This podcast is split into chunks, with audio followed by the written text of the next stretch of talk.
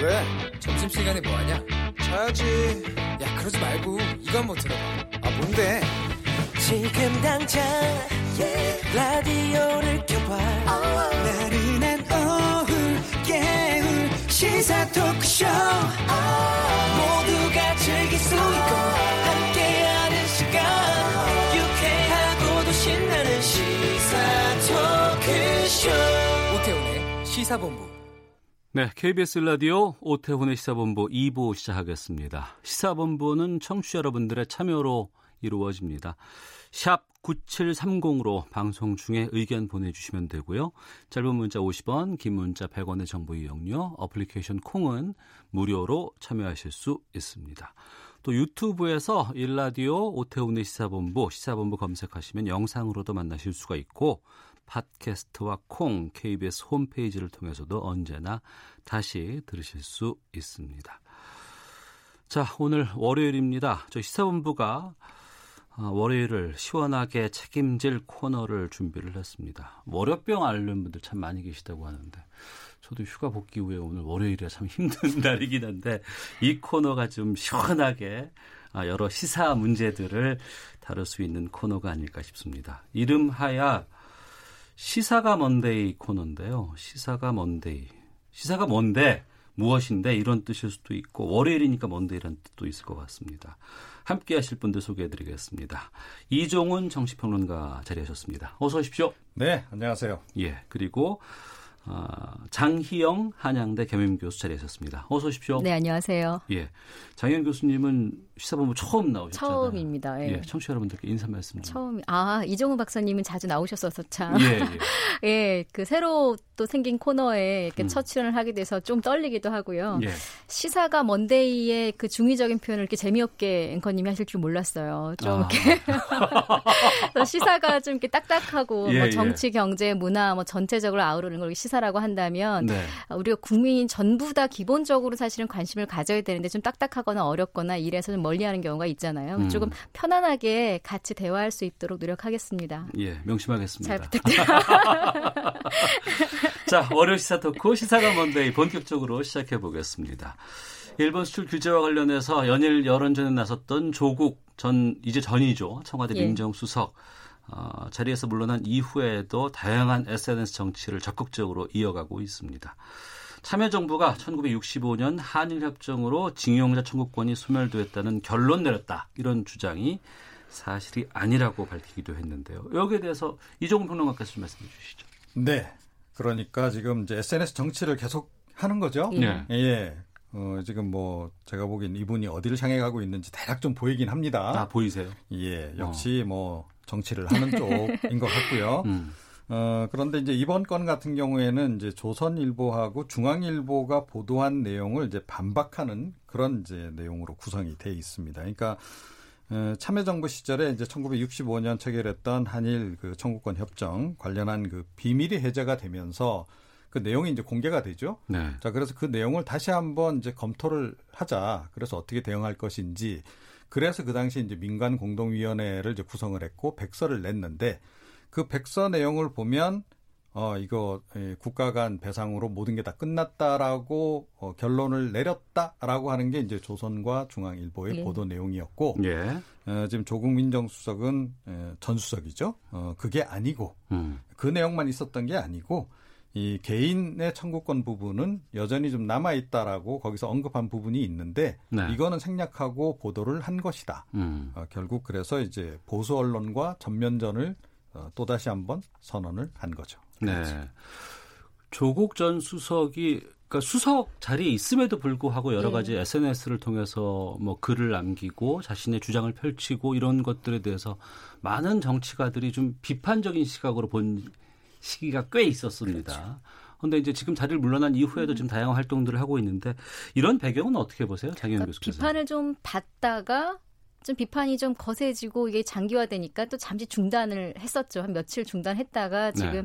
민정수석자를 내려온 이후에 이제 완전히 본격적으로 이제 다시 뭐 일본과 대항하는 듯한 내용도 보내고 현재 야당들과 대항하는 듯한 모습도 보내고 있습니다. 물론 지금 민간인 신분이긴 합니다만 그래도 조국 민정수석이 아무리 민간인이어도 우리는 평생 아마 전 민정수석이라는 표현을 쓸 거예요. 그리고 지금 현재도 뭐 법무부 장관 뭐 유력한 후보자니 어쩌니 얘기가 나오고 있는 상태에서 지금 현재 명함이 어, 공백 상태라고 하더라도 조국 전 민정수석은 사실은 민간인은 아닙니다. 그러다 보니까 지금 SNS를 하는 것도 이제는 민간인이니까 자유로워라기보다는 무슨 이야기를 해도 아직도 우리는 현 정부 쪽의 입장 이라고 해석을 할 수밖에 없는 상황이죠. 그러니까 어차피 본인이 되게 주축이었었으니까요. 그래서 네. 아마도 지금 SNS 활동은 기존에 하던 것을 뭐 이어가니까 뭐 새로운 목적이 있다라기보다는 앞서 이종훈 박사님 말씀대로 정치를 그만둔 거는 아니다라는 뜻이 명확히 있어 보이고 향후 음. 어떤 행보를 가든가는 지금 현재도 정치 활동을 하고 있다라고 해석하는 게 그러니까 뭐, 뭐 여야나 찬반이나 보수나 이걸 떠나서 지금 행동 그렇게 해석하는 게 무난해 보입니다. 네. 조국 수석의 이후의 행보에 대해서 많은 분들이 관심을 예. 갖고 있어요. 앞서서 이종훈 평론가께서는 좀 보인다고 하셨는데 네. 법무부 장관으로 간다는 게 가장 유력한 것이고 아니다 총선 출마해야 된다. 우상호 의원도 계속해서 부산 좀 나왔으면 좋겠다라고 얘기하시는 것 같아요. 그러니까 뭐 최종 결정은 문재인 대통령이 내리시는 거 아니시겠습니까? 음. 그러니까 예. 사실은 이제 조금 더 두고 봐야 되는 상황인데 음. 최근 들어서 방점이 점점 총선 출마 쪽으로 기우는 게 아닌가. 부산 이, 뭐 부산이 될지 어딜지는 모르죠. 예. 어, 이제 뭐 그 영도에서 뭐 이현주 의원과 붙을 거다 뭐 이런 어. 설도 있긴 합니다만 그건 설에 불과한 거고. 예. 어찌 됐건 뭐 이제 이 법무부 장관으로 가려는 사람의 행보치고는 조금 특이한 점들이 좀 눈에 띈다는 어. 거예요. 만약에 법무부 장관으로 문재인 대통령이 보낸다면 예. 어떤 미션 때문에 보내겠습니까? 그러니까 공수처, 공수처, 설치를 비롯해서 검경 예. 수사권 조정 이것 때문에 보내는 거다라고 우리가 봐야 되는 거겠죠. 음. 그리고 이제 조국 어, 전 민정수석도 청와대 들어갈 때 처음에 네. 그거 하려고 들어간다라고 본인이 또 이렇게 선언을 했어요. 음. 자 그런데 최근에 SNS에 주로 글을 올리는 내용을 보면 네. 검경 수사권 조정 공수처하고는 거리가 먼 사안을 가지고 지금 이야기를 하고 있다는 거죠. 음. 예, 일본의 그 수출 규제 부분에 대해서 집중적으로 이야기를 하고 있는데 어, 이거는 저 민정수석 시절에 본인의 업무에도 해당이 좀 안 될 뿐만 아니라 네. 예. 향후에 법무부 장관으로 가는 거하고 연관 지어 보더라도 연관성이 좀 떨어진다는 거예요. 어. 만약에 법무부 장관으로 간다면 예. 공수처법이라든가 또 검경수사권 조정법을 마무리 짓기 위해서 음. 입법 과정에서 뭔가 역할을 하기 위해서 가는 거다라고 네. 봐야 되는데 네. 어, 요즘에 얘기는 보면 그거하고는 좀 동떨어진 얘기들을 계속 하고 있다는 거예요. 현재 주요 이슈에 대해서 지금 여러 그렇죠. 가지 반응을 하고 있는 아주 국가의 최대 현안을 놓고 지금 얘기를 하고 있다. 예. 그러니까 뭔가 빅픽처가 따로 있는 거다라고 음. 음. 볼 수밖에 없는데 제가 보기에는 어, 지금 서서히 총선 출마 쪽으로 조금 더 방향을 튼 게 아닐까. 네. 이렇게 추정을 해봅니다. 근데 또 어. 워낙 본인이 극구 부인을 했잖아요. 그 예, 이제 예. 그만둔 지뭐 26일에 뭐 퇴임하고 뭐 얘기 듣고 이랬으니까 이제 며칠 주말 이제 겨우 지난 거거든요. 음. 그래서 아마도 사실은 본인 스스로 많은 기자들이 퇴임하면 퇴임하는 자리에서 어, 법무부 장관 얘기가 나오는데 뭐 어떻게 생각하냐 뭐 이런 얘기했을 때 극구 부인했다라는 것은 사실 만약에 그만둔 다음에 바로 SNS에 또 그런 관련 내용을 전략적으로 안 올리는 걸 수도 있어요. 정말 정치인들의 행보나 정치인들의 언행은 어디까지를 한 수를 내다봐야 되는지 뭐 두 수, 세 수까지 내다봐야 되는지 모르는 상황이기 때문에 어쩌면은 네. 뭐 지금 유력하게 법무부 장관 후보로 거론되고 있고 그렇다면 또 인사청문회를 거치는 과정에 얼마나 많은 상처가 날 것인가 벌써부터 야당에서는 만약에 나온다면 이런저런 것들을 우리는 공략할 것이다라는 추측성 뭐 얘기까지 나오고 있는 상황이에요. 그래서 네. 저는 사실은 그 조국 전 수석이 법무부 장관이냐 아니면 총선이냐에 대한 답은 아직은 예단하기는 어렵습니다만 음. 어느 쪽으로 가도 가능성은 있겠으나 개인적으로는 법무부 장관 쪽보다는 총선 쪽으로 가는 게 어떨까 하는 생각은 들어요. 왜냐하면 법무부 장관까지 정말로 해버리면 네. 어, 야당에서 공략하는 어떤 이 전략적인 면에서 지구 이기교를 떠나서 너무 진짜 같은 사람들이 고, 그 고위 공직 자리를 이렇게 겹치는 것도 많이 있고 무엇보다도 음. 조국 수석의 약점 중에 하나가 야당에서 공략하기 쉬운 약점 중에 하나가 인사 관리 제대로 못했다 이런 부분이었잖아요. 근데 이제 본인 스스로 이제 그런 부분에 지탄을 받고 있는 본인 스스로 이런 높은 자리에 한 번, 두 번, 그한 정권에서 연이어 간다는 것 자체가 또 하나의 오점이 될 수도 있을 것 같아요. 그렇다면 네. 오히려 총선에 당당 당당하게 나가서 음. 만약에 거기서 승리를 한다면 정치적으로도 이제 국민들에게 선택을 받은 셈이 되잖아요. 그래서 네. 어쩌면 조국 전 수석이 길게 정치를 할 거라면 총선을 가는 게 전 당연히 맞다라는 해석이 듭니다. 예. 조 전 수석의 총선 행위면은 총선에 대한 상당한 흥행 카드로 작용하지 않을까요? 어, 당연히 그렇죠. 어. 예. 그런데 지금 최근에 전반적인 기류를 보게 되면 예.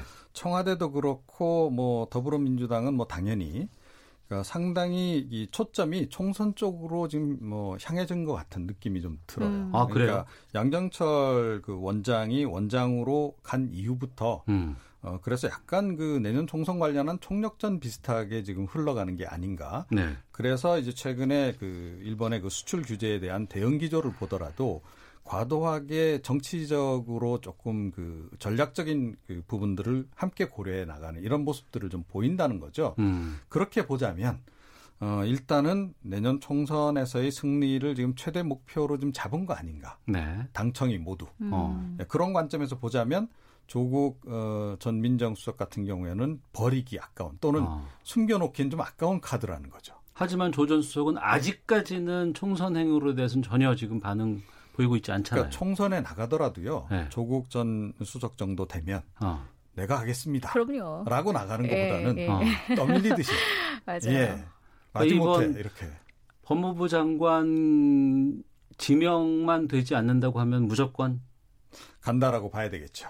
동의하세요? 그렇죠. 안 어. 되면 간다고 봐야겠죠. 아니 그리고 뭐 여당에서도 음. 아까 말씀하신 너무나 매력적인 카드예요. 게다가 네. 높은 그뭐 뭐 알려져 있는 인지도도 그렇고 이미지도 그렇고 실제로 이런저런 뭐 검찰 개혁이나 이런 것들을 항상 수식어로 같이 붙어 다닐 텐데 그리고 아, 민정수석 하기 전에 이미지도 상당히 여론에겐 좋은 쪽이었었거든요. 특히 음. 지지자들에게는 전폭적인 지지를 받을 만큼 그렇기 때문에 아까운 카드죠. 네.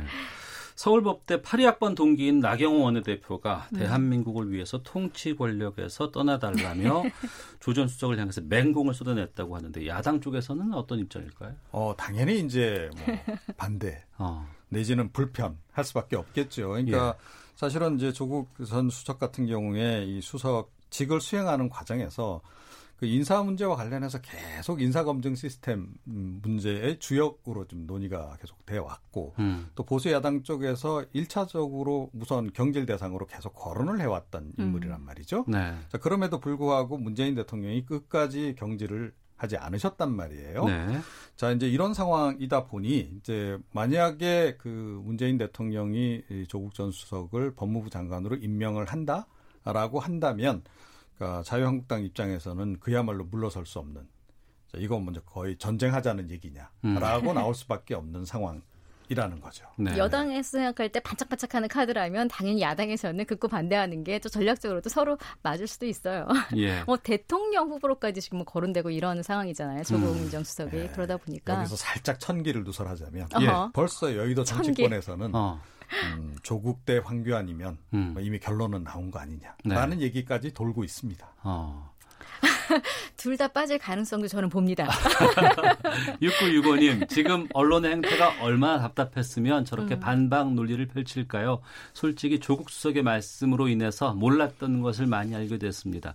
계속해서 해주셨으면 좋겠습니다. 음. 라는 의견도 주셨고 9300님은 조국 수석이 반일 감정을 부추기는 듯한 메시지를 전하는 것은 적절하지 않다고 봅니다. 감정보다는 실질적인 대책을 마련하는 것이 더 중요한 시점 아닙니까? 라는 의견도 주고 계십니다.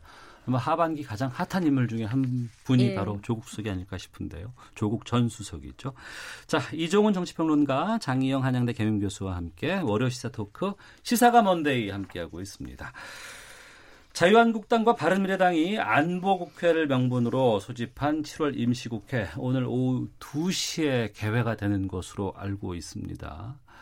더불어민주당은 추경 처리에 당력을 쏟고 있는 상황인데 뭐 구체적인 의사 일정은 지금 합의를 좀 보지 못하고 있다고 해요. 네. 2시 본회의 안 열릴 수도 있습니다. 그러니까요. 네. 그러니까 네. 지금 원내대표, 3당 원내대표 회동이 지금 오후에 지금 예정이 돼 있어서 음. 제가 보기에는 그거 보고 나서 본회의를 개최를 하지 않을까 이렇게 생각이 돼요. 그러면 네. 본회의는 조금 늦어질 수 있고 의사 일정이 과연 이제 이루어질지 하는 부분인데 이번에 그 자유한국당 쪽에서 내건 게 one point 안보 국회인데요. 예. 저는 이 전략상 미스라고 봅니다. 아, 무슨 국회 앞에 뭐가 수식어가 엄청 붙어요. 아니 그런데. 네. one point라고 하는데 one point가 뭔지 딱 지금 떠오르세요? 아니요. 네. 예, 그게 문제라는 거죠. 그러니까 이번에 안보 전반을 다 다루는 걸 하겠다는 거예요. 그러면 어. 그게 one point가 아니죠. 예. 예, 포인트가 너무 많아요. 음. 국방위도 열고 뭐이저 외통위도 열고 뭐 이런 식으로 지금 이제 해서 뭐 러시아 어, 군용기의 뭐 독도 영공 침범 문제도 다루고 음. 어, 그다음에 북한의 미사일 발사 부분도 다루고 뭐다 네. 이런 식으로 지금 얘기가 좀 그걸 one point라고 표현하는 걸 수도 있어요. 딱딱 집어서 아니. 일본의 경, 경제 보복, 러시아의 뭐 그 군사 뭐 침범 이런 식의 딱딱딱 요 세 가지 정도를 one point라고 표현하는 걸 수도 있어요. 자 예를 들어서 예. 그렇다면 예. 예를 들어 러시아 군용기 영공 침범에 대한 어, 사안만 다루는 one point 국회를 하겠다. 음. 이거는 명확하게 딱 들어오잖아요. 네. 예, 그런데 이게 아니다라는 거죠. 음. 자, 그래서 제가 보기에는 이거 참 성사시키기도 좀 어렵겠다라는 생각이 일단 좀 든단 말이죠. 네. 어, 반면에 이제 더불어민주당은 목표가 좀 분명합니다. 예. 추경안. 음. 네. 자, 그래서 그건 선명하네요. 예, 네. 뭐 어찌 됐건 그한 가지로 딱 요약이 돼, 돼버리니까 그래서 지금 상황을 보게 되면 오히려 one point 국회를 지금 원하는 것은 지금 여당이고 예. 어 지금 자유한국당 음. 쪽에서는 one point라고 하지만 one point가 아닌 three point. one point 국회를 지금 요구하고 있는 어. 예, 이런 상황. 그래서 좀 문제는 뭐냐면 요구 사안이 너무 많기 때문에 이게 당연히 또 이게 협상하기 굉장히 어려워지는 거죠. 더군다나 요구 내용이 바뀌었어요. 예. 최근까지는 정경두 장관 해임 건의안 이거 처리하자라고 그렇죠. 네. 얘기를 했는데 그 얘기는 또 뒤로 좀 빠졌어요. 그러네요. 예. 예. 그러다 보니 왜 그런지 잘 모르겠습니다. 왜 그런지 모르시겠어요? 그러다 보니 또 방탄국회 이야기 나오는 거잖아요. 지금 그렇지만 여러 가지 사안들 물려 있을 뿐더러 뭐 국회 폭력 사태 지금 조사 수사 뭐 이런 것들도 국회를 열면 일단은 또 멈추니까요. 음. 그러다 보니까 지금 말씀하신 대로 말은 one point라고 하는데 three point 정도를 제안하고 이러다 보니 아, 여당 야당이 지금 뭔가 조금이라도 실마리를 조금이라도 손가락을 걸어서 합의를 봐- 보고 일단은 옆- 오픈을 해야 되는데 열지도 못하고 지금 2시에 만약에 우리 이종훈 박사님이 예상대로 제대로 임시국회조차 안 열리고 원내대표들끼리 회동이 먼저 이루어진다고 한들 원내대표들끼리 뭐가 합의가 되겠어요. 지금 서로 입장이 명확해요. 음. 야, 그 야당 자유한국당이나 이쪽은 어차피 지금 이 부분 안보 문제를 하, 하고 같이 추경을 하자인 거고 네. 민주당 쪽은 조건을 걸고 뭔가를 담보로 내세워서 추경 이런 거 없이 그냥 추경을 하자라는 거거든요. 거기서 조금이라도 한 발씩 물러나지 않는다면 사실 한 발 물러날 것도 없어요. 한 발 물러난다는 개념도 없는 게 그냥 안 하는 거예요. 누구 하나가 지고 누구 하나가 포기하는 거거든요. 근데 누구 하나가 만약에 포기를 했다면 원내대표들끼리의 모임에서 그 이후에 후폭풍을 원내대표가 어떻게 책임을 지겠어요? 지금 이 상황에서는 제가 볼 때는 예를 들어 임시국회가 먼저 열리고 뭐 이런 저 분위기가 만들어지고 원내대표가 회동이 이루어지는 게 아니라면 사실상 오늘 일단은 문은 열린다고는 합니다만 진짜 열릴지 아닐지는 아무도 오히려 안개 속에 있는 상황이 맞는 것 같고요. 그러니까 6월 임시국회만 해도 빈손 국회라는 그렇죠. 예, 오명을 빈손국회였죠. 쓰고 끝났는데 네. 오늘이 7월 29일이에요. 근데 네. 7월 임시국회가 개회가 되는 달이 이미 지금 7월이 다가고 있는 7월 29일이고 그동안 무언가를 계속 해왔다가 추가로 이건 더 해야겠다고 해서 음. 원포인트를 이름을 달면 거긴 공감이 가겠지만 아무것도 안 하다가 계속 원포인트 원포인트 그렇죠. 하면은 국민들이 납득할까라는 좀 생각이 드네요. 네, 그런 거죠. 어. 그래서 이번 임시국회도 빈손으로 끝날 가능성이 매우 높다. 예. 아, 그리고 솔직히 지금 양당 모두 별로 일을 하고 싶어 하는 것 같지 않다. 음. 이게 제 생각입니다. 아 그래요? 네, 아니 더군다나 저는 일은 하고 싶어하는 것 같아요. 다만 본인들이 원하는 쪽으로 하고 음. 싶어하는 게 전 너무 세게 네, 보이던데. 더군다나 이 네. 양당의 지금 원내 지도부가. 예, 정확하게 이야기하자면 양당의 그 원내 대표들께서 네. 정치력이 부족하세요. 음. 제가 보기엔 아마 제가 거의 역대급으로 정치력이 부족한 거 아닌가 싶어요. 예. 그러니까 복잡하게 그 뭐 예를 들어 당청 관계랄지 또는 당 지도부와 그 관계랄지 이런 게 좀 어, 얽혀 있는 게 있으면 그런 음. 걸 풀면서 본인이 어떻게든 협상력을 좀 확보를 해서 네.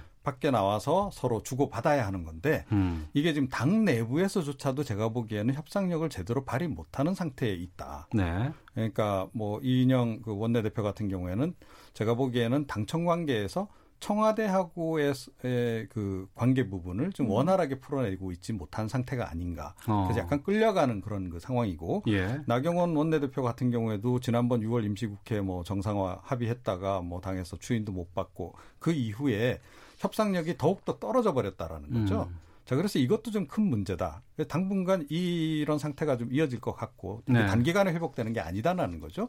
자, 그래서 7월 임시국회 뭐 제가 보기에는 거의 희망을 걸기 어렵고 사실 8월 들어가면 결산 국회거든요. 또 그렇죠. 예. 예. 그러니까 7월 국회 뭐 할 게 뭐가 있겠습니까? 지금 뭐 이게 논의가 되고 있는 거 확실하게 뭔가 매듭 지어지지 않으면 못 하는데 매듭 지어지기가 좀 어려운 상황이 아니죠. 정치인들 이야기를 하다 보면, 그러니까 본의 아니게 무슨 이야기를 하다가 자꾸 비아냥거리는 듯한 이런 해석을 하게 될 때가 있어요. 어쩔 음. 수 없이. 그러니까 눈에 뻔히 보이는 정말 국민들을 위한다고 하면서 누가 봐도 국민들을 위하는 게 아니라 너무 본인들의 어떤 입장만 요구하고 있고 위하고 있는 게 보일 때 그런 이야기를 하게, 될 때는 아무래도 비아냥거리는 말을 할 수밖에 없는데 사실 지금 중요한 건 우리나라 경제 위기라는 거 다 알고 있습니다. 그리고 일본의 지금 이런 행태에 뭐 여야 보수 사실은 다 떠나서 분노하고 있는 거는 국민들의 전반적인 분위기예요. 이 가운데서 사실은 적, 그러니까 내부적으로 적이라 할지라도 이런 큰 국난에 앞서서는 사실은 하나가 돼서 일단 위기부터 모면하고 나서 내부적으로 또 티격태격 하든 사실은 이런 자세라도 보여주면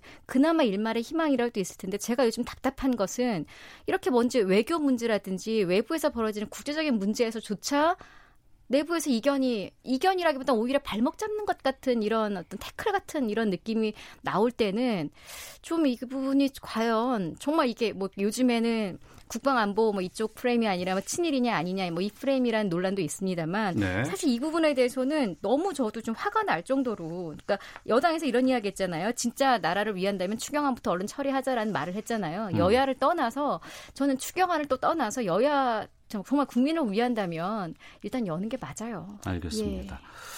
안보 전국 이런 얘기가 돌고 지금 안보 국회까지 원포인트로 지금 개회하자고 지금 하는 상황에서 야당 쪽에서 반등 기회를 좀, 좀 삼기 쉬운 상황이 아닌가 싶은데 자유한국당은 지금 그러지 못하고 있는 상황이거든요. 구체적인 뭐 수치는 제가 제시하지 않겠습니다만 황교안 대표 취임 이후에 지금 거의 최저 지지율까지 기록하고 있는 상황이라고 하는데 이 상황 어떻게 보시는지? 네.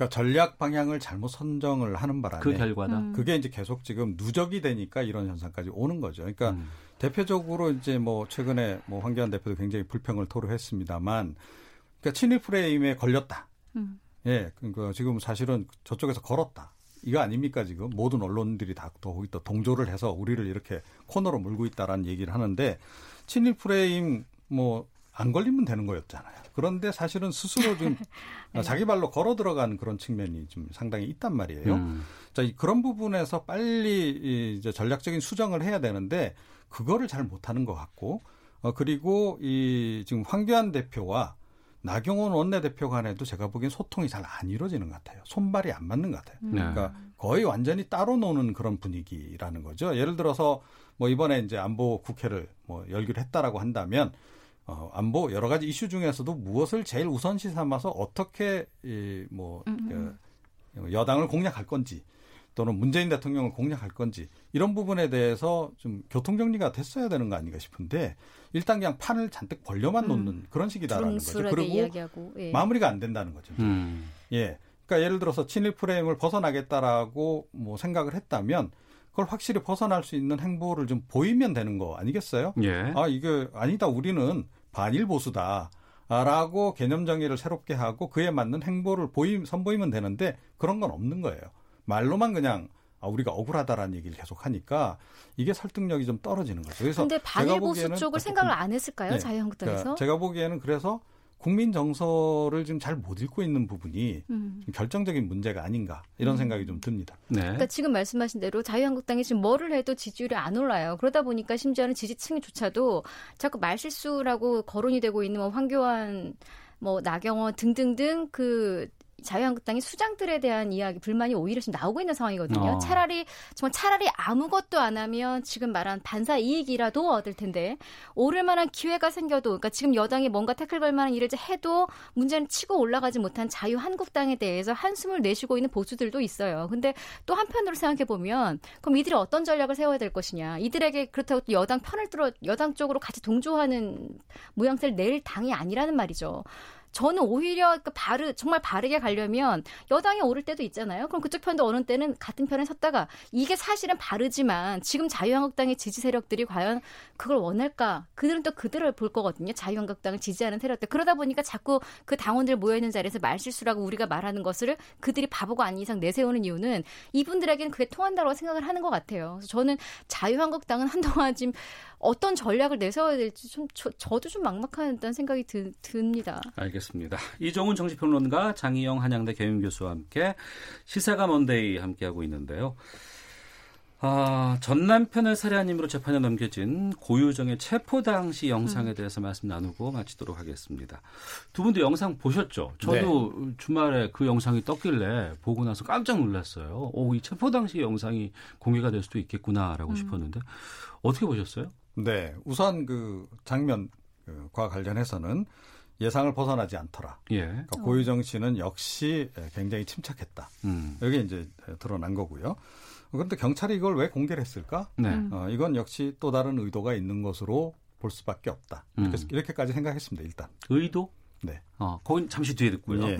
예. 장현 교수님요? 그러니까 저는 그 고유정의 그 얘기 기억나세요? 주차장에서 만났을 때? 왜요? 경찰 왜요? 네. 제가 당했는데요.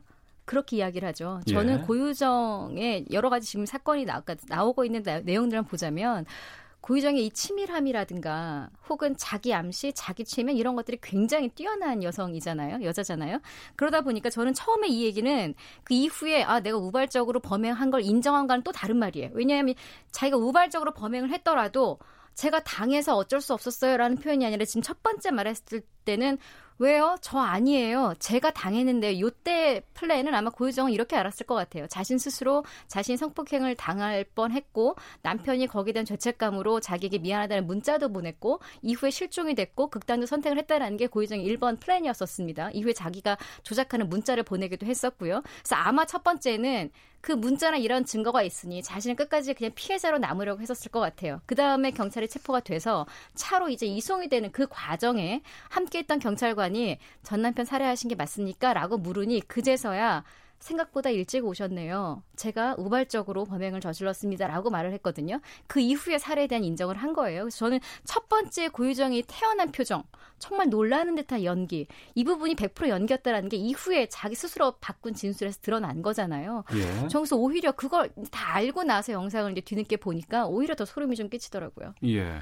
고유정의 범행에 대해서는 정말 오랜 시간 동안 많은 예. 매체에서 참 많이 다뤘고 지금 논란이 되는 것은 초기에 사건 초기에 경찰의 초기 대응이 잘못됐다라는 지, 지탄이 많은 상황에서 이 초기 영상이 갑자기 나온 거예요. 네. 이 영상에 대해서 의도가 있다고 말씀하셨는데 이종훈 평론가께서 어떻게 보시는 것인지. 그러니까 면피성 네. 아니냐는 거죠. 면피? 예. 어. 그러니까 초동 수사에 실패했다. 예. 이런 지적이 계속 지금 이제 나오고 있는 상황 아니겠습니까? 예. 어, 그리고 실제로 또 이제 그랬던 그 정황들도 많이 드러났어요. 음. 어, 예컨대 뭐 현장 검증도 하지 않고 또 최초의 CCTV도 뭐 경찰이 사고 발생하면 요즘은 CCTV 먼저 확보하는 게 최우선 과제다시피 한데 네. 뭐 오히려 이걸 확보를 안 해갖고 유가족이 그, 확인했다면서 동생이 이제 네. 찾아서 그렇죠. 뭐 제공을 하고 뭐 이런 식으로 이제 전개가 된 것과 관련해서 여러 가지 의혹들이 많이 일고 있는 겁니다. 어. 이 고희정 씨 그 집안 자체가 뭐 제주도에선 나름 뭐 유지 뭐 이러다 보니 뭐 경찰 쪽이 결국은 이제 그런 쪽에서 이제 배려를 해서 어, 내지는 눈치를 보고 그런 거 아니냐 뭐 이런 지적이 좀 계속 나오고 있단 말이에요.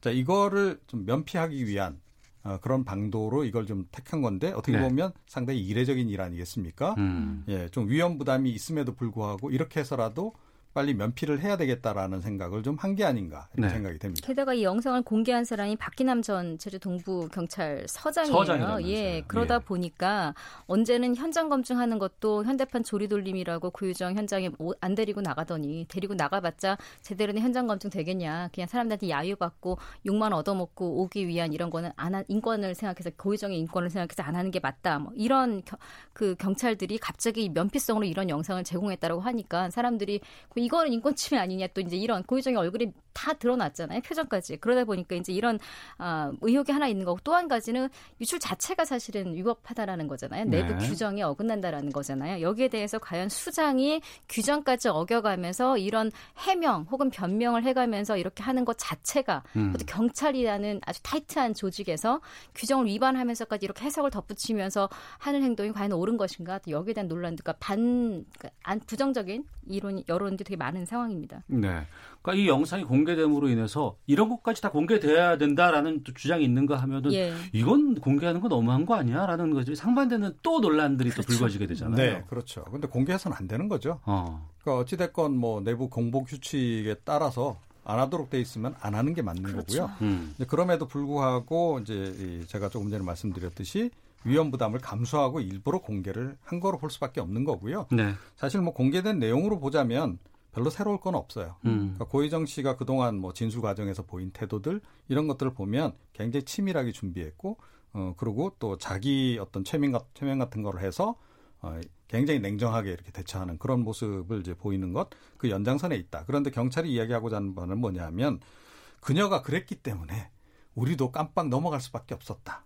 이제 그 얘기를 지금 하는 거예요. 네. 그러니까 너무 침착하게 이렇게 진술하고 하니까 아, 설마 저 여성이 거짓말을 할- 할까? 이 생각을 했다는 거를 이제 어떻게 보면 항변하기 위해서 이 얘기를 이 공개를 한 건데 어, 이런 일 다시는 없어야 한다 이렇게 생각합니다. 아, 저는 짧게만 좀 요기 예, 브랜드 짧게요. 공개한 예. 것만 이야기를 하자면 전 공개한 거에 대해서는 잘해서 잘못했다가 아니에요. 공개할 수도 있다라고 봐요. 다만 예. 경찰서장까지 했던 사람이 규정을 어기고 공개한 건 분명히 잘못됐고 어차피 공개할 거라면 필요했을 때 그때 국민의 알 권리, 국민들이 정말 알고 싶어 했을 때 차라리 그때 공개했더라면 규정을 제대로 만들어서 그게 필요하지 않았을까 하는 생각입니다. 알겠습니다. 주말 동안 있었던 다양한 시사 이슈들 어, 다양한 의견을 통해서 살펴봤습니다.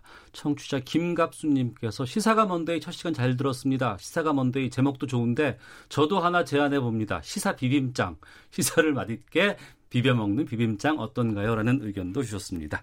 이종훈 정치평론가 장희영 한양대 겸임 교수와 함께 시사가 먼데이 마치도록 하겠습니다. 두 분 말씀 고맙습니다. 예, 네. 고맙습니다.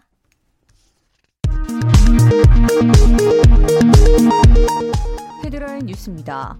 일본의 수출 규제 조치에 대응하는 여야 5당의 초당적 기구인 일본 수출 규제 대책 민관정 협의회가 이번 주 출범합니다. 5당 사무총장은 오늘 국회에서 만나 기구의 명칭을 정하고 이번 주 안에 1차 회의를 하기로 의견을 모았습니다. 저축은행과 대부업계 등 한국의 서민금융시장에 풀린 일본계 자금이 17조 원을 넘어선 것으로 집계됐습니다. 전체의 4분의 1에 근접하는 수치로 일본이 금융 분야로 보복 조치를 확대할 경우 영향이 있을 것으로 보입니다. 국방부는 오늘 정부가 호르무즈 해협에 청해 부대를 파병하기로 결정했다는 일부 언론 보도와 관련해 아직 결정되지 않았다는 공식 입장을 밝혔습니다.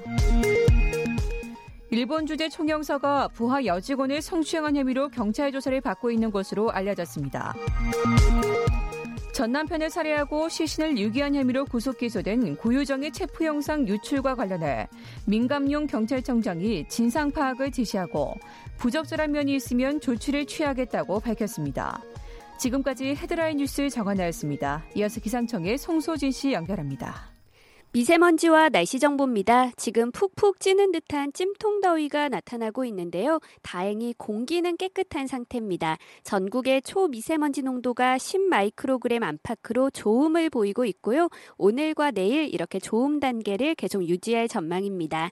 장마가 끝나면서 이제는 본격적으로 무더위가 기승을 부리겠습니다. 현재 전국 대부분 지방에 폭염특보가 내려져 있고 오늘 한낮 기온이 대구와 강릉, 광주 35도, 대전 34도, 제주 32도, 서울과 부산 30도 등으로 33도를 웃도는 곳이 많겠습니다.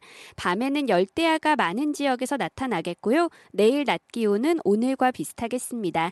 오늘 전국에 구름이 많이 끼겠고 서울, 경기와 강원도, 경남, 남해안은 낮까지 빗방울이 떨어지는 곳이 있겠습니다. 내일과 모레는 전국에 가끔 구름이 많이 끼는 가운데 중부 일부 지역에 소나기가 내릴 전망입니다. 현재 서울의 기온은 28.9도, 습도는 68% 입니다. 미세먼지와 날씨 정보였습니다. 이어서 이 시각 교통 상황을 KBS 교통정보센터 박경은 씨가 전해드립니다. 네, 점심시간을 보내면서 도로 사정이 조금 나아지기는 했는데요. 경부고속도로 부산 쪽입니다. 한남대교 남단에서 오산까지 13km 구간 정체고요. 또 충청 지역 입장 부근에서 망향휴게소 부근 8km 구간 정체는 고장난 차 있었기 때문입니다. 서해안고속도로 목포 쪽으로 비봉에서 화성휴게소 부근까지 7km 구간 밀리고 있고요. 이후로 서평택 부근에서 서해대교 쪽으로 8km 구간 속도 줄입니다. 영동고속도로 강릉 쪽으로는 용인에서 양지터널 부근 으로 9번으로 밀리고요. 이로 면원에서 평창 쪽으로 5km 구간 지나기가 답답한데 피서 차량도 많은 데다가 작업 여파까지 더해져섭니다. 또 반대 인천 쪽으로는 이천 부근과 유로 북수원 부근 각각 작업 때문에 일대 제속도를 못 내고 있고요. 서울 시내 올림픽대로 잠실 쪽입니다. 한강대교 지난 4차로인데요. 사고 처리 작업이 계속되고 있기 때문에 여의하류 부근부터 정체가 심합니다. KBS 교통정보센터였습니다. 오태훈의 시사본부는 여러분의 소중한 의견을 기다립니다. 짧은 문자 50원, 긴 문자 100원의 정보 이용료가 되는 샵 9730, 우물정 9730번으로 문자 보내주십시오. KBS 라디오 앱 콩은 무료입니다. KBS 라디오 오태훈의 시사본부. 지금 여러분은 대한민국 라디오 유일의 점심 시사 프로그램을 듣고 계십니다. 네, 1시 40분 지나고 있습니다. KBS 라디오 오태훈의 시사본부 우리나라를 둘러싼 치열한 외교 상황을 명쾌하게 정리하고 분석하는 시간입니다. 외교 전쟁 국립외교원 김현욱 교수와 함께합니다. 어서 오십시오. 네, 안녕하세요. 예. 어, 남북미 정상이 판문점에서 깜짝 만남을 갖고 비핵화 실무협상 재개가 2, 3주 내에 있을 것이다. 네. 이런 약속까지 받았습니다. 네. 근데 2, 3주가 이미 지나버렸습니다. 네. 실무협상 재개 소식은 들려오지 않고 있고 정작 들려온 것은 북한의 단거리 탄도미사일 두 발의 발사 소식이었거든요. 이 배경부터 어떻게 보셨는지 참 궁금했습니다. 뭐 가장 그 우리가 생각할 수 있는 건 결국 북미 간의 그 실무 협상을 재개하기 위한 뭐 전제 조건이 맞지 않고 있다는 거죠. 네. 계속해서 북한은 얘기를 하고 있는 것은 결국은 그 영변핵 시설장 폐기에 대해서 상당 부분의 그 유엔 안보리 제재 결의안 위 그 제재 결의안을 좀 풀어달라는 거거든요. 네. 근데 미국 입장에서는 뭐 북한이 원하는 수준의 그 제재 완화를 해준다면 그것도 이제 영변 핵시설장 폐기만으로 음. 솔직히 그거는 그, 그 생산 시설이지 그 이후에 만들어 놓은 핵 물질이라든지 핵탄두라든지 ICBM을 폐기한 건 아니잖아요. 네. 그런데 상당 부분 북한이 원하는 아마 그 하노이 수준까지 아니어도 어느 정도 북한과 러시아로부터 경제 지원을 받을 수 있는 창구가 될 수 있는 그 정도의 제재 완화는 지금 북한은 요구를 하고 있을 겁니다. 근데 음. 이거를 과연 미국이 받아들일 수 있겠느냐? 네. 그러니까 뭐 그 어떤 전문가들은 스냅백 조약 그래서 스냅백 조항, 즉 만약에 북한이 약속한 비핵화를 추후에 어, 이행하지 않으면 다시 제재를 복귀시키는 음. 그러한 스냅백 조항을 넣어서 일단은 먼저 뭐, 해주고, 네, 네, 일단은 뭐 제재 완화를 좀 해주면 그게 어느 정도 인센티브가 되지 않겠느냐라고 네. 하지만 이 실제 스냅백 조항을 한다고 해서 다시 제재가 복귀될 것인가에 대해서는 상당히 우려가 있어요. 한번 풀리면 쉽지 않아요. 예. 그리고 어. 그 풀린 제재 완화를 통해서 러시아, 중국 이미 뭐 평양 시진핑 주석의 평양 방문 이후에 아, 북중 간의 경제 협력에 대해서 이미 청사진을 다 만들어 놓은 상태고 그럼 제재 완화 이후에 북, 중국과 러시아가 상당 부분 부, 북한에 대한 그 경제적 지원을 해줄 텐데 그런 상태가 상당히 진행된 상태에서 스냅백 조항이 가능하겠느냐라는 우려심이 중, 그 미국 내에는 있는 거죠. 음. 그래서 아마 이러한 북한하고 미국 간의 어떤 그 서로가 원하는 그러한 아, 실무 협상의 재개 또 그것의 어떤 합의 부분에 대해서 계속해서 이제 그 서로 간에 이제 줄다리기가 진행이 되고 있다고 보여지고 음. 요거를 조금 더 깊게 한번 생각을 해보면 네. 그러니까 이제 미국 내에서는 계속 이렇게 실무 협상이 열리지 않고 있으니까 과연 북한이 원 정말 그 비핵화를 하려는 의지가 있는 것인가에 대한 의, 심이또 일, 고 있는 상, 상황입니다. 음. 그러니까 지금 상식적으로 생각을 해보면 뭐 그 이념을 떠나서 네. 상식적으로 생각을 해보면 저는 80년대 후반부터 3대에 걸쳐서 어렵게 개발해 온 그러한 핵무기를 과연 쉽게 포기할 수 있을 것인가. 음. 제가 김정은이라면 쉽게 포기 못할 것 같아요. 네. 상당한 어, 자기에 대한 어떤 체제의 안전이 보장된다든지 그리고 아. 북한의 어떤 경제적인 발전이 보장이 된 이후라면 모를까. 네. 지금 상태에서는 핵무기를 포기하기 쉽지 않은 상태죠. 그렇기 때문에 계속 북한에서는 셈법을 바꿔서 와라 이렇게 그렇죠. 지금 얘기를 하고 있는 상황인 예, 것 같은데. 그래서 제가 아는 매우 그 아주 프레스티지 있는 권위 있는 그 중국 그 학자 친구분은 얘기하는 것이 미국이 원하는 건 완전한 비핵화지만 예. 북한이 하려고 하는 것은 부분적 비핵화다 이런 어. 얘기를 해요. 예. 헌데 이제 뭐 하노이 회담 결렬 이후에 꽉 막혀 있는 상황에서 북한이 미사일을 발사한다거나 뭐 단거리 발사체를 뭐 쏜다거나 이거는 뭐 나와라 아니면 이렇게 공전할 거면은 우린 가만히 있지 않겠다라는 어떤 항의의 표시나 행동으로 비춰질 수도 있다고 봐도 지금 같은 경우에는 남북미 간의 깜짝 만남도 있었고 곧 실무 협상 재개하자고 지금 하고 있는 상황에서 이번에 두발 발사는 좀 의외거든요. 이 의도가 뭐라고 보세요?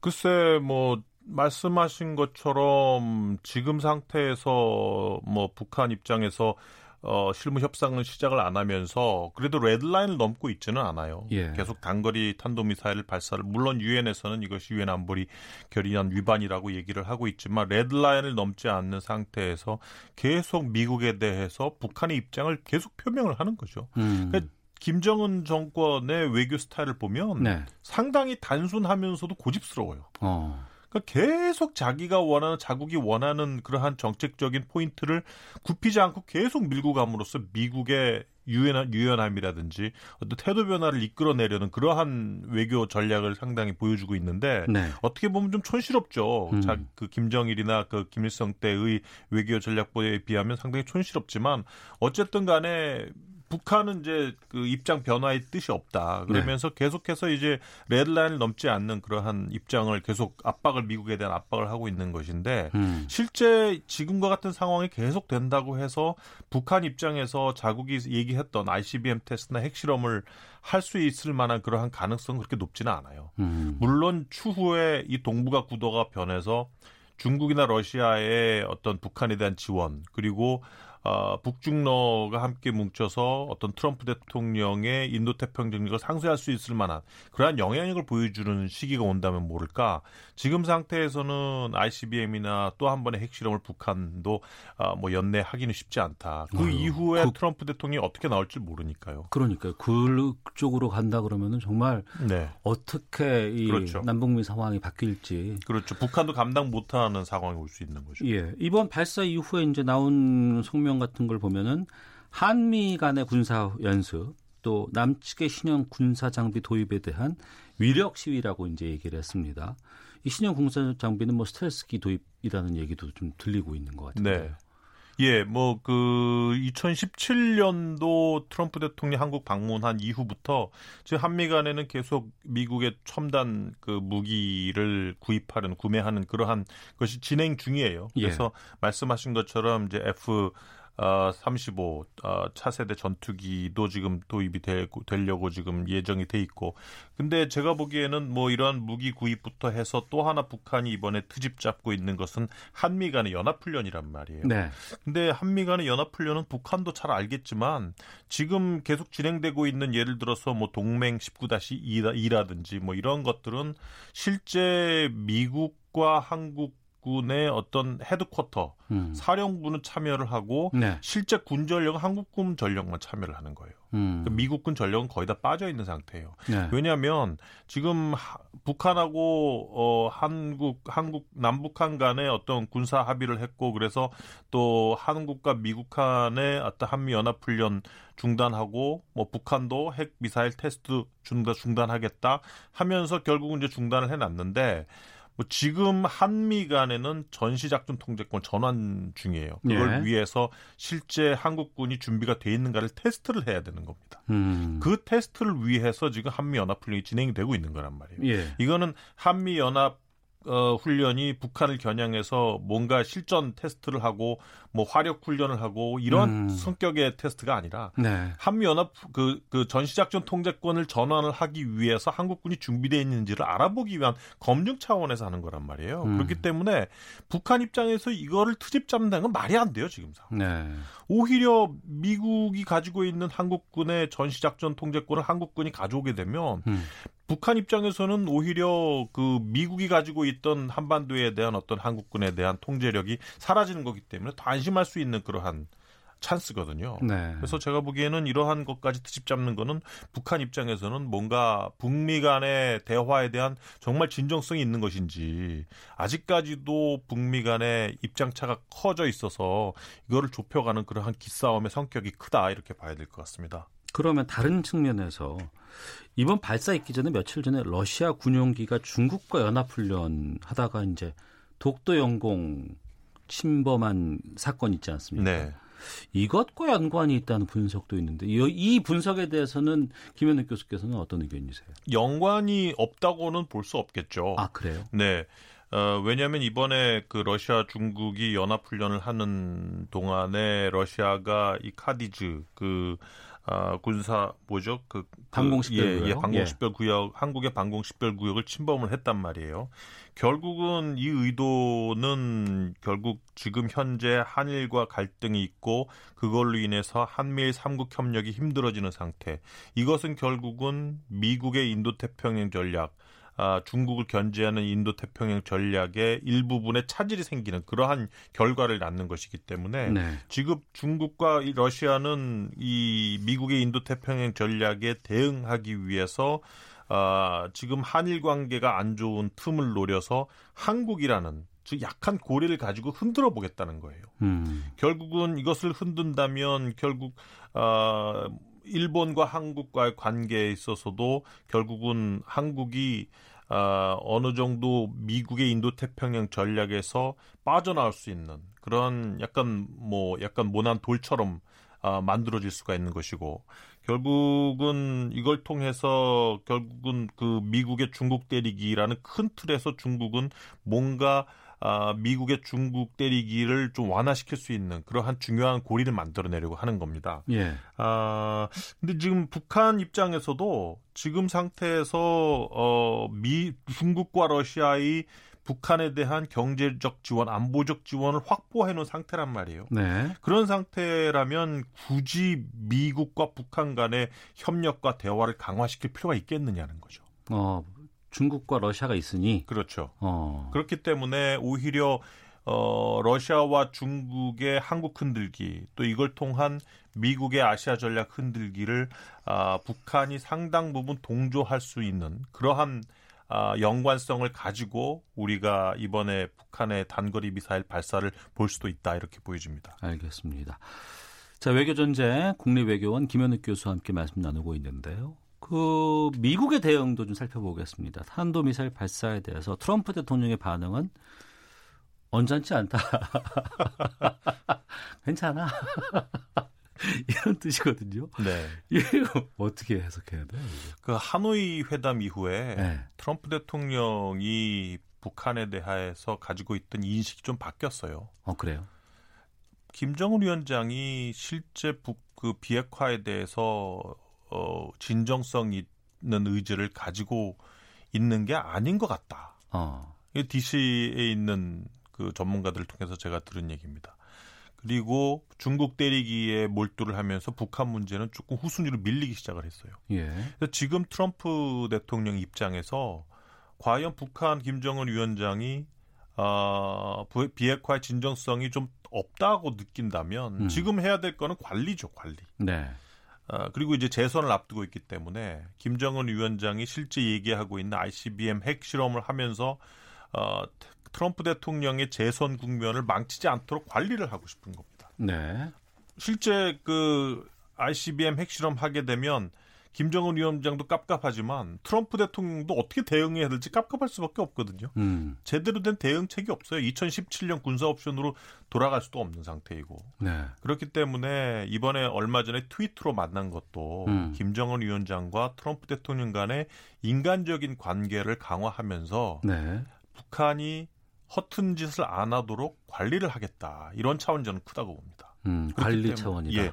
그렇기 때문에 제가 보기엔 앞으로 북한의 비핵화의 프로세스가 어떻게 진행이 되든지와 상관없이 음. 두 지도자 트럼프 김정은은 언제든지 만날 수 있다고 저는 보기 때문에 네. 그런 차원에서 이번에 그 트럼프 대통령이 얘기했던 것, 즉 어, 북한 행보에 대해서 뭐 언짢지 않다, 음. 뭐 대수롭지 않게 보는 그런 트럼프 대통령의 입장이 설명이 되는 거죠. 네.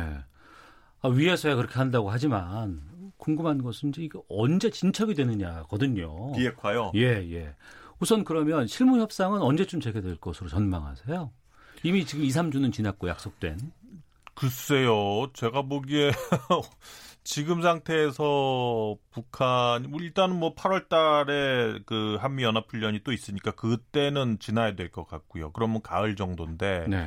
가을 정도가 되더라도 지금처럼 미국의 입장 변화가 없는 상태에서는 북미 간의 실무 협상은 쉽지 않다고 봅니다. 음. 이제 그 비건 대표는 협상 당사자이기 때문에 협상의 진척이 만들어질 수 있는 다양한 카드를 생각을 하는 사람이에요. 네. 유연성 얘기도 했고 또 빅딜을 뒤로 미루고 뭐 실무적인 스몰딜을 먼저 하자 이런 얘기 이런 입장도 가지고 있고 하지만 궁극적으로 트럼프 대통령이 가지고 있는 생각은 지금까지 변함이 없어요. 음. 제가 보기엔 뭐 미국 내에서 최근에 그 볼튼 보좌관 해임설이 나오고는 있지만 네. 볼튼 보좌관이 해임이 되더라도 제가 보기에 트럼프 대통령은 그렇게 그 제재 완화를 쉽게 내줄 수는 없는 상황이라고 보여집니다. 음. 그렇다고 한다면 글쎄요 북미 간의 실무 협상 열리긴 열릴 텐데 지금으로서는 언제 열린다라고 말하기는 좀 쉽지 않은 상태입니다. 네.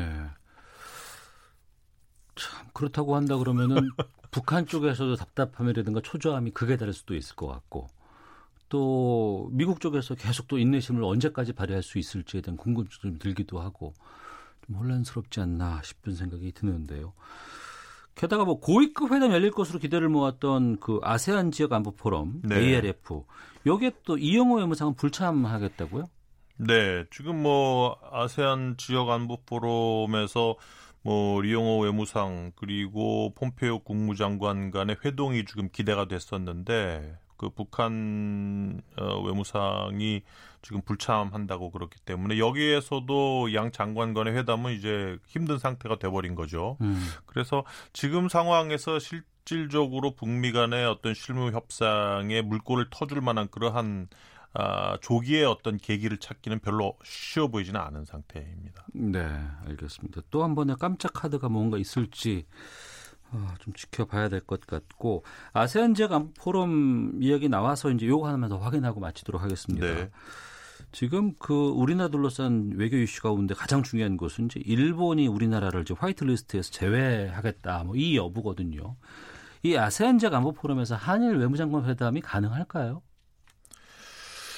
어, 지금 나오는 얘기는 미국 측에서 한미일 3국 간의 외교장관 회담을 추진해 보겠다는 얘기는 나오고 있어요. 아, 그래요? 네. 근데 그러한 회담을 한다 하더라도 과연 일본 측이 입장을 얼마나 바꿀 것인가에 대해서는 아직까지는 뭐 어, 그렇게 저는 긍정적으로 보지는 않습니다. 음. 물론 지금 참여연 선거 끝나고 일본이 좀 주춤하는 상태이긴 하지만 네. 지금 중요한 거는 일본 아베 정부 입장에서는 그 이 기세를 몰아서 헌법 발의안을 그 할 수 있는 헌법 개정안을 발의할 수 있는 그 3분의 2선까지 확보할 수 있는 국민들의 분위기를 몰고 가고 싶은 거거든요. 네.